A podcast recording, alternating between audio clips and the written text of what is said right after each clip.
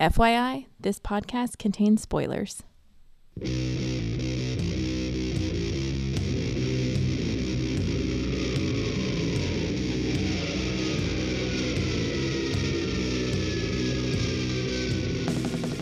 Hey everybody, welcome to episode 434 of the podcast that goes Snikt.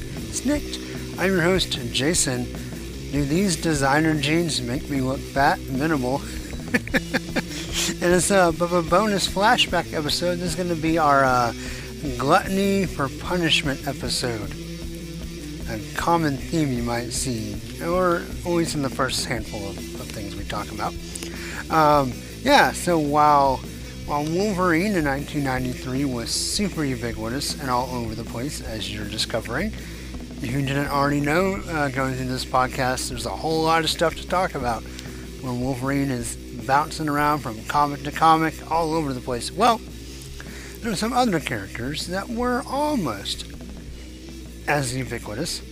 I, I would say this guy in particular was probably pretty close. I mean, he, in, in appearances and guest appearances, uh, probably not that far away from, from matching Wolverine's total in 92, 93.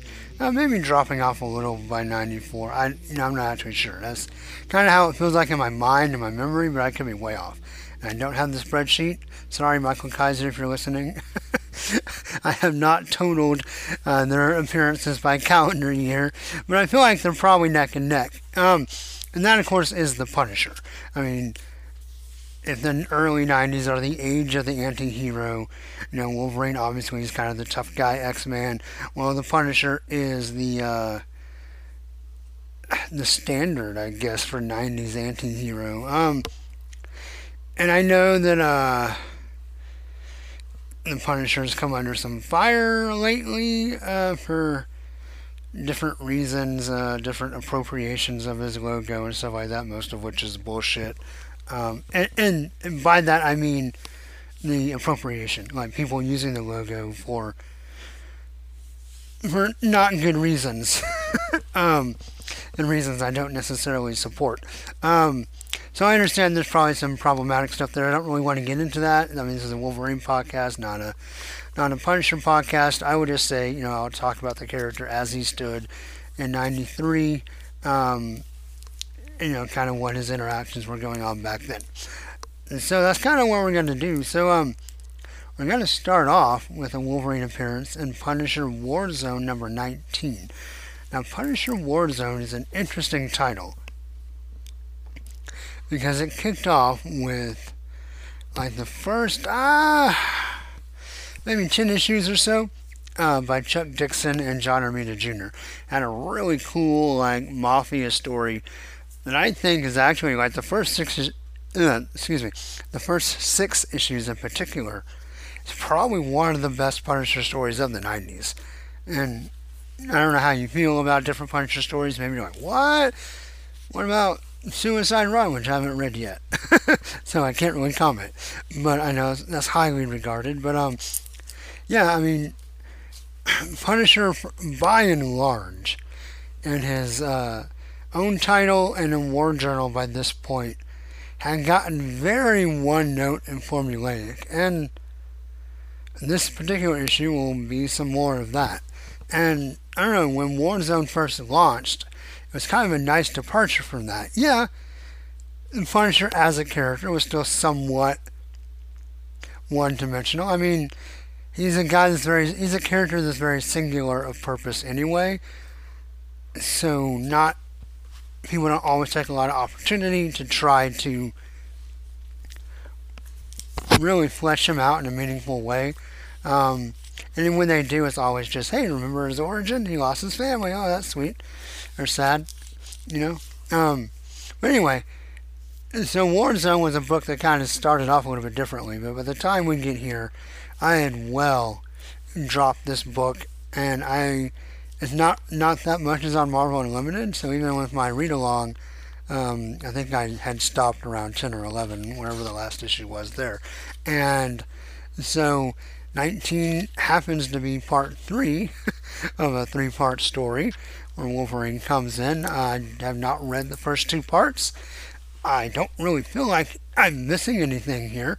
Um, but let's talk about this one. So, number 19 is written by Dan Abnett and Andy Lanning, which are names I did not recognize in 93. I definitely recognize them now.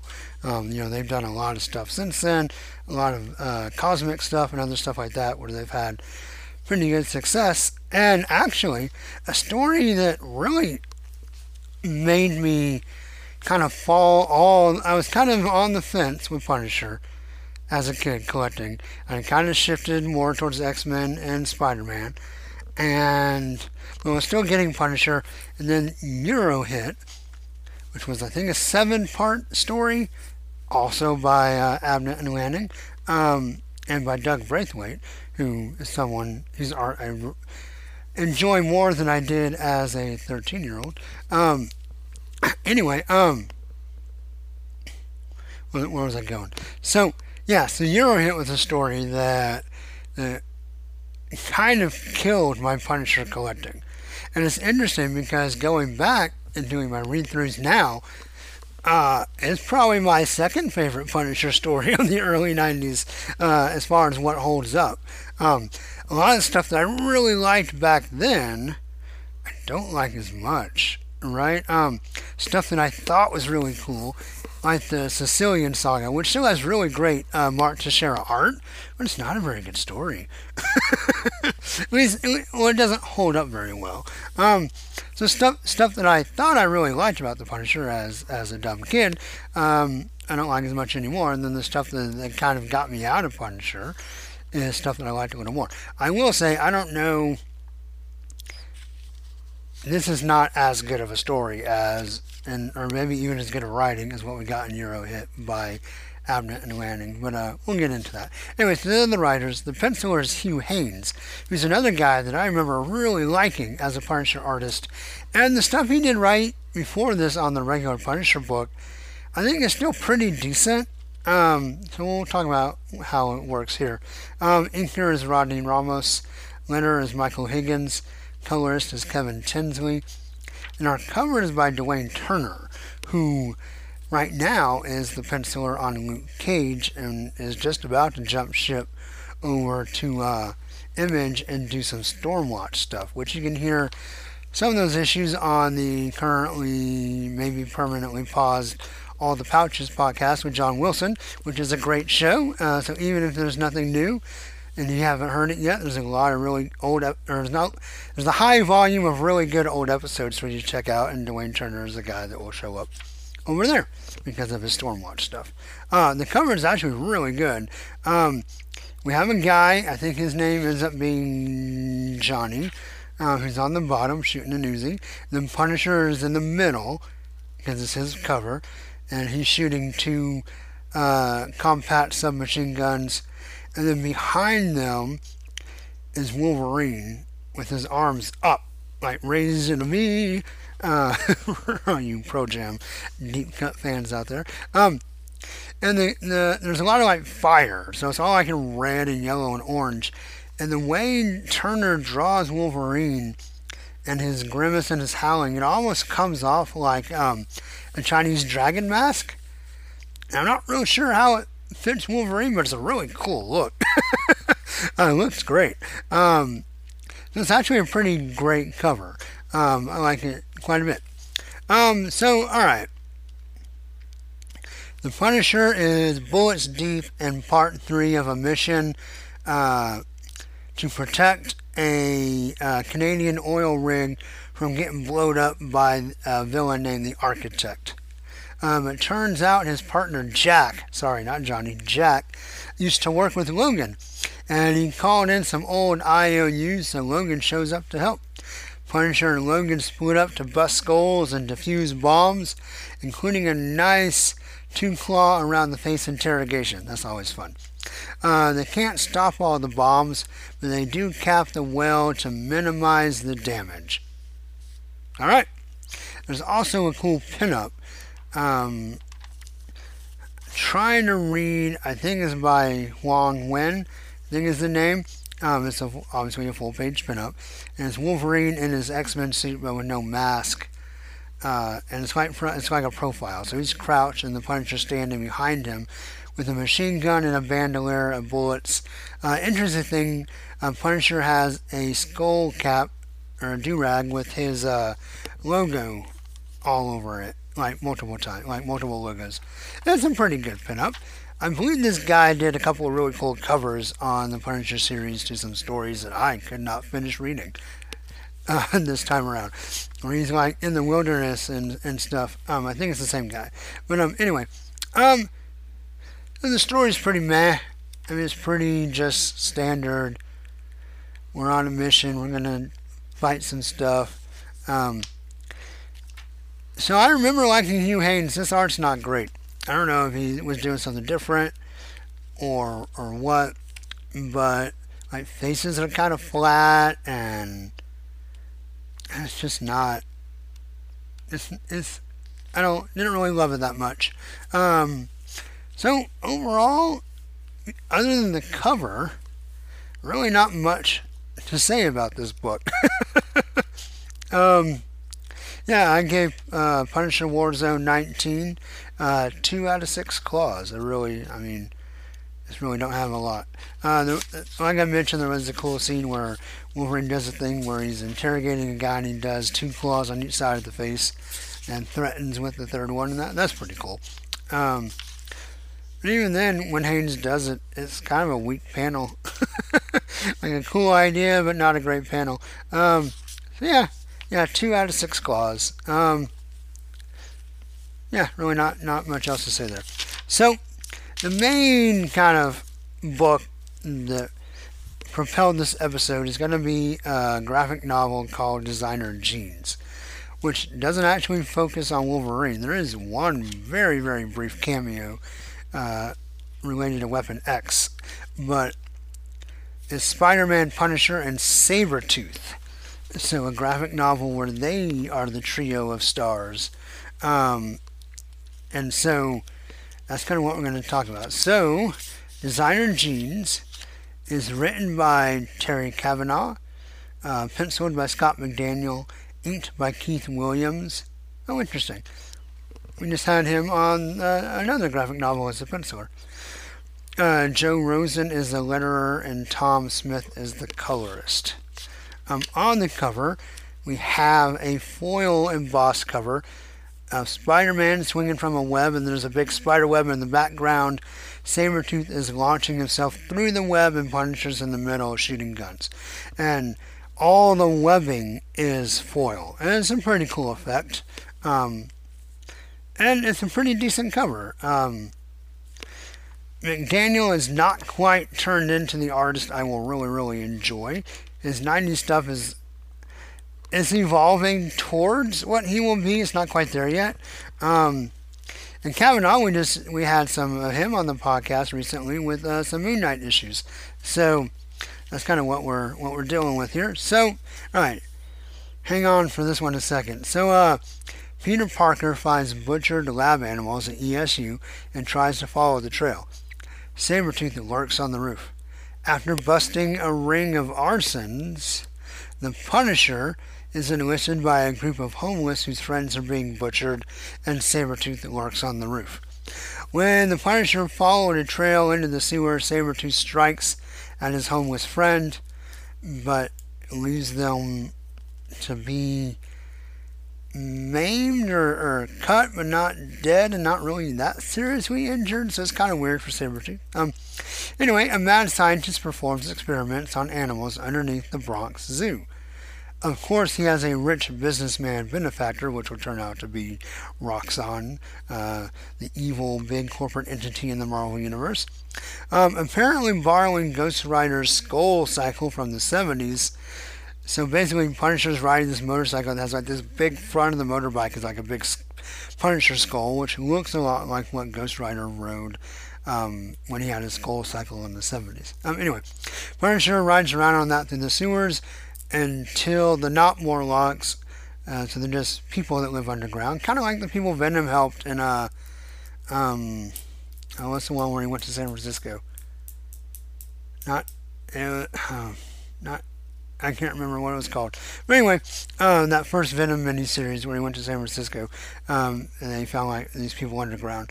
Um, they point him in the direction of the monster that lurks the sewers. So we're we're led to believe this is Sabretooth, right? Uh, Spidey and Punisher follow the trail and arrive simultaneously as Sabretooth goes berserk in another lab. And here's where he has a memory of being chained to a table with Logan and Silver Fox. And that's our only Wolverine. But obviously, we talk about Sabretooth on here as well. So, um, of course, they disagree on how to tackle um, him, you know, between Freeze by Spider Man and Die by Punisher, and there's a big fight. Uh, the violence spills outside as Punisher shoots Sabretooth point blank off a snowy roof. Of course, he heals and heads to the zoo nearby. He hides with the lions who tried to protect him from the bickering heroes. Finally, Punisher gets enough of Spidey's nagging and turns on him as well. But Spidey gets his way eventually, and he and Punisher interrogate the wounded Sabretooth. It wasn't me! uh, he got the scent of an old Canadian scientist from Department K. Uh, he recovers and breaks free, leaving a Roxxon label from one of the cages. Spider Man tries to spider trace Sabretooth around the city, while Punisher investigates Roxxon. Um, of course, they all end up at the same Roxxon meeting with the mad scientist as well. Um, Punisher and Spidey bust up the meeting as they follow the Roxxon benefactor to the secret main lab. The scientist sneaks off. The lab has designer genes, the name of the book, or otherwise known as hybrid mutants. Uh, kind of Dr. Moreau type thing, like or, or high evolutionary, like trying to make these people creatures or creature people. Um, the scientist sends in a remote control manimal. It's a wolf, badger, coyote, and other stuff uh, to attack. While Spidey wrestles with the beast, Punisher goes after the scientist, but Sabretooth gets uh, there first and, and murders the scientist. then everyone skedaddles away from there. Um, so the art by McDaniel, as I said, is not his best yet. It, there's flashes of what he will end up doing in the Bat books a little bit later, which I really like. It's definitely stylized, but I really enjoyed it. Thought it worked really well in the Bat books. This this early stuff here, the stuff he's doing in Daredevil, I think you see his art evolve, and I'll have to remember, and I'll I will kind of track it mentally as I go through the books, you know, kind of parallel to our flashback episodes. I believe you kind of see his, his art evolve through his run on Daredevil and kind of get closer to where I really enjoy his art. But even on the earliest Daredevil stuff, um, I'm not really loving McDaniel yet, but I know I will. So it's, it's an interesting kind of thing. Um, so on the story, the plot's actually fine. Um, know, we ran through it kind of quickly, but it's a pretty solid story. But the one-liners and the dialogue and some of the bickering is just exhausting. Uh, Kavanagh doesn't really have a handle on the character voices, I don't think. Sabretooth sounds a little bit out of character at times. Um, it's just, yeah. Um, so it's, it's, it's okay as, as a written piece. Um, the art's okay. You know, as far as Sabretooth goes, I mean, it's interesting seeing him here still haven't, and I'm beginning to feel like we're not going to ever explain what happened to him after the cyborg story and the Wolverine solo series when they fought that guy, uh, Farron, or yeah, I think his name was Farron, who was Cyborg, P-S-I, Borg, um, and seemed to kill Sabretooth when he died. Now, obviously, there, we don't really see what happened, so there's not a definite death, but it's not been addressed at all. Like, Sabretooth just kind of showed up in other random books so far with no real, like, oh, by the way, I escaped. You know, it's interesting because I don't think you have to do it all the time. And I really enjoyed kind of the tight editorial reading 70s Marvel stuff where every time a bad guy shows up, there's like a page or half a page of like, this is how I got from the last time you saw me. You know, I can see where maybe that's cheesy. But I don't know. It also makes for just a universe that feels lived in and connected and I just I enjoy that kind of stuff. So for Sabretooth to just kind of be like, well, maybe I died, maybe I didn't, but we're not even gonna acknowledge that that happened. I don't know. Maybe we'll get it in an upcoming story in the Wolverine series by Hama himself. Uh, hopefully so. But these guest appearances is just kind of like, oh, it doesn't really matter where I am. I'm Sabretooth. I'm here. Um, but yeah, uh, overall, I would give Designer Genes three out of six claws. So uh, we're moving pretty quickly, which is fine. Um, so the next book I'm going to talk about is Punisher meets Archie. And man, when I say Wolverine is barely in this, Wolverine's not even really in it. A Snikt makes an appearance and part of his claws. but that's enough to talk about it. Um, so I won't really because he's really, really barely there at all. I won't really get into it too much. Really, the idea is that well, let me do the credits at least, right? I mean, that's important.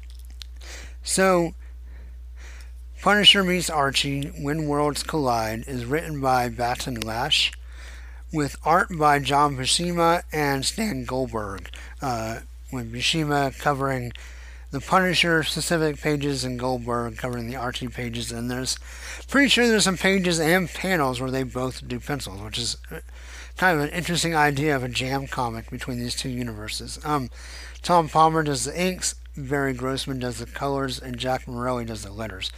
And the cover, and there's two covers, one by each publisher actually, because they both published this book. Um, one is Punisher meets the Archie, and one is Archie meets the Punisher. Uh, the Punisher meets the Archie cover is a takeoff of Punisher's first appearance by John Buscema, and it's the Punisher standing with his gun on his shoulder, but he looks rad. And then Archie is in the sights. And then the uh, Archie meets the Punisher cover is the the high school dance for Riverdale, and Archie and Veronica are dancing, and Punisher's in the foreground with his gun, and Archie's like, I knew there'd be a chaperone, but this is ridiculous, and it's, it's pretty funny. Um, so really the gist of this, this whole comic is that there's this guy, Mel J, and has a bunch of aliases, that Punisher's been hired by the FBI to bring down. But he looks like Archie with buck teeth, which also, by the way, kind of he looks kind of like Arcade. um, and he gets away, and Punisher tracks him to Riverdale, and just hijinks ensue. Um, everyone mistakes Archie for this guy, including the Punisher. So Archie gets in all kinds of trouble, not only with the Punisher, but with rival gangs to this this Mel J, who everyone refer, Punisher keeps referring to him as the Query. Um, which is weird. Actually, not even the. The one thing I'm going to complain about is the lack of articles in the writing in this book. He refers to him as Query. Um, and anyway, eventually he, he realizes that they're not the same guy. Archie's a different kid. He's an innocent kid. And he protects, tries to protect Riverdale, and really, really gets enamored by this town and kind of what his life could have been, and really goes to all lengths to protect not only Archie but the town of Riverdale from just crime in general, including you know uh, this Mel J guy and the rival gangs that are trying to hone in on his territory. And you know there's a cross between a little bit of like you know your normal typical Punisher gun violence, but there's also some slapstick stuff. Uh, the book is just very charmingly written.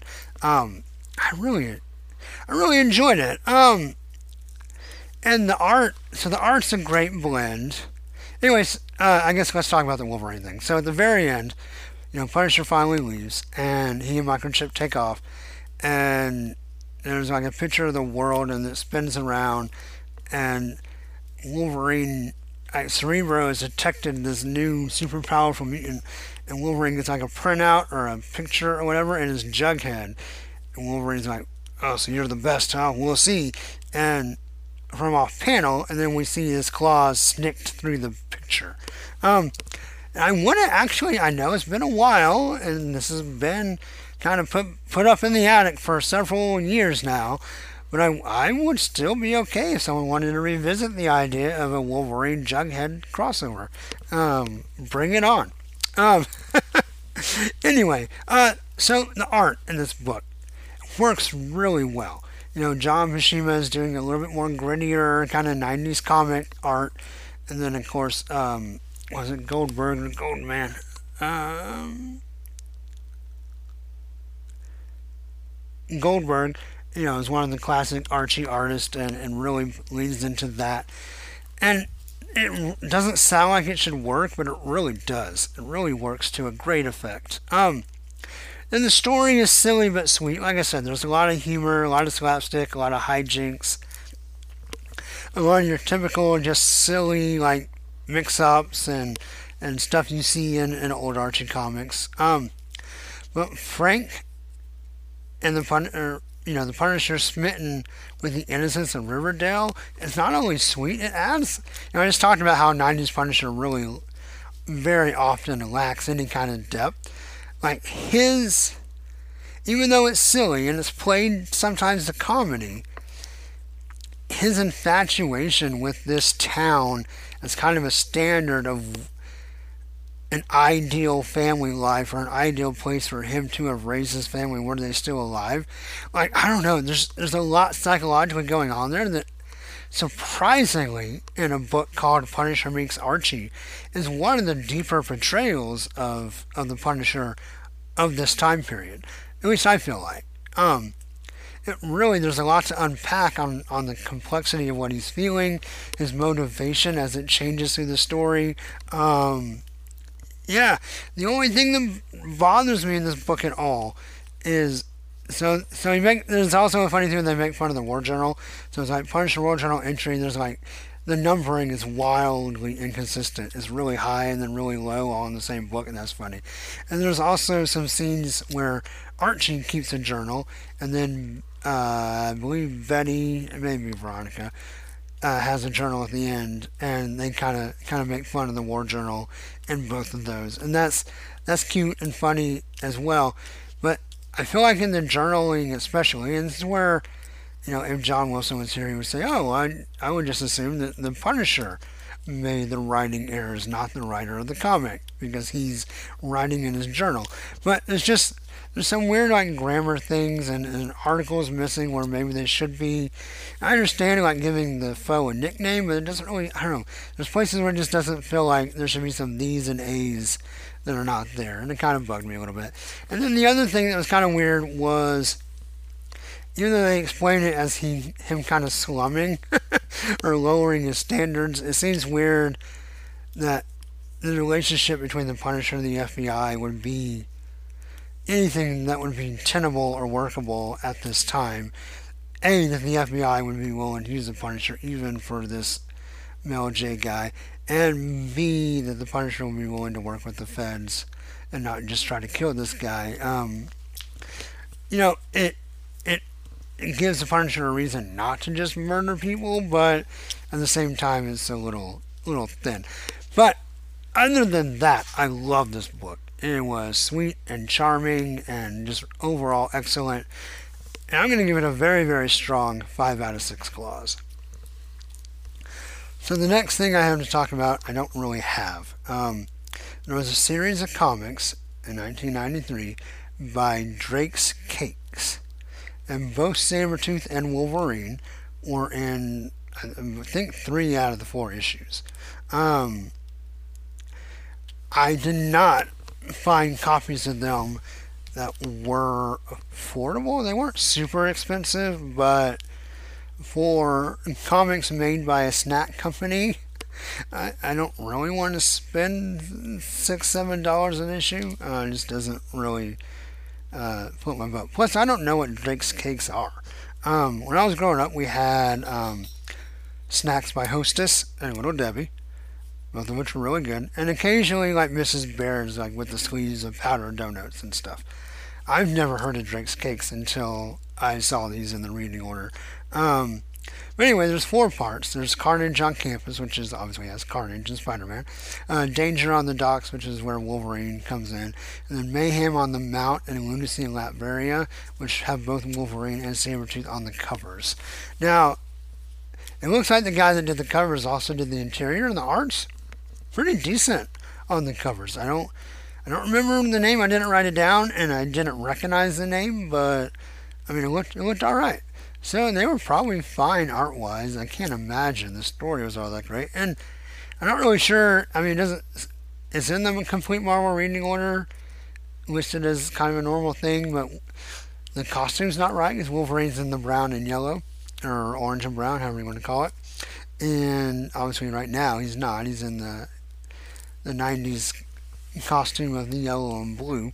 Um, anyway, if you've read it and have some thoughts and opinions on it, please send those in.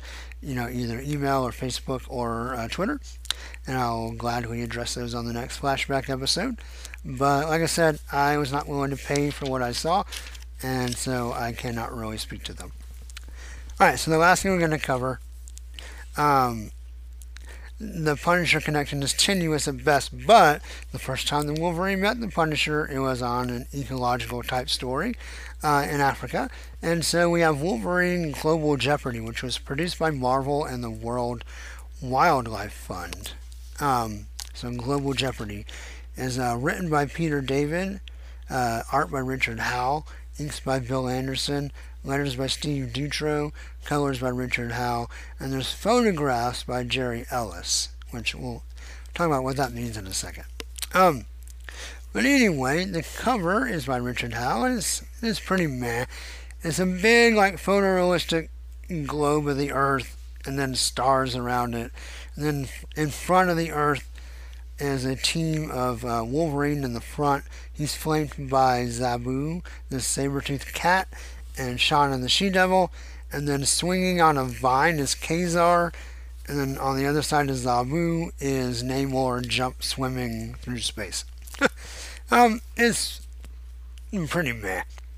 Alright, so in this one, Wolverine, Namor, and Ka-Zar and Shanna witness animals disappearing into thin air at different points of the earth.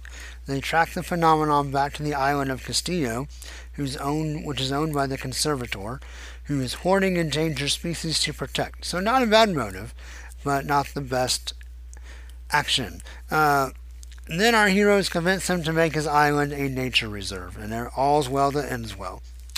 Um, every other page is also a photograph and paragraph of endangered, I won't say all endangered wildlife, because some of them are plants. Um, but yeah, like every other page is some information and some pictures about endangered species of plants and animals, uh, and that's where the photography credit comes in. Um, so look, guys, um, ecology is super important, uh, especially to a kid who grew up on zoo books, which would be me. Um, love animals. I think it's very important to take care of the planet and protect animals. So, you know, as a fun World Wildlife Fund pamphlet, this succeeds. Um, you know, like I said, ecology is super important, and using comic heroes, especially Wolverine, to aim the message at older kids, who, by the way, can be very persistent with their parents.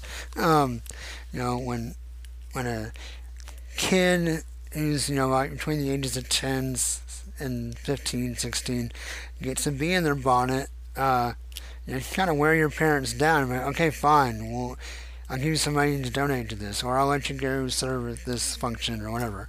Um, so I think you know aiming the message at that age group is not a bad strategy. Um, so that's cool. As a comic, in and of itself, it's not great. The art's kind of hokey, and honestly, so is the story. Uh, there's a fun part where Wolverine jokes that Namor's the only person he knows that wears less than Ka-Zar. Because these are the days of Namor wearing nothing but the uh, the green uh, fish scale undies. But yeah, other than that, I mean, it's just kind of hokey as a comic book. But because the cause is intended to be more important than the contents, and that's the difference, right? Because in your regular comics, you can have causes, but it's still primarily a comic book. I think re- this really is more of a book to introduce and message the the um, the purpose of the book, the cause of the book, and kind of the comic book part of it is secondary, if that makes sense. That's the way it seems. Maybe I'm wrong. Maybe that was not the intent. Maybe Marvel was like, well, yeah, we take all our comics seriously. That's why we put Peter David on it. Um, I personally think Peter David probably just thought it was important and was willing to kind of bang out some words on, on his keyboard for it. Um, but yeah, because I feel like it's really more of a World Wildlife Fund comic that happens to have Marvel characters in it. And because ecology is super important, I think I'm not going to grade it because I would probably give it a pretty low grade. I don't want I don't want to do that. so I want to say, you know, as as awareness for the World Wildlife Fund, I think it's a success. As a fun little story for kids and getting them interested in animals is probably a success. As a comic book from cover to cover, from a pure comic book standpoint, probably not that much of a success and not that enjoyable. But um, yeah, that is Wolverine Global Jeopardy, and that's gonna be it for the episode. So um, like I said, a pretty short of a bonus episode, but I hope you enjoyed it. And yeah, that's it. I don't know what'll be next. Um, probably a lot of Excaliburs, uh, both on modern books and then uh, maybe some other things as well. So um, keep that on the lookout. Um, and yeah, so obviously for the podcast that goes Snikt, you can like the Facebook page. Twitter is at Sniktcast. Show notes and stuff for Snikt, sniktcast.podbean.com. And as always, guys, stay well, stay safe out there. And until next time, hugs and snikts. Bye bye. And snacked.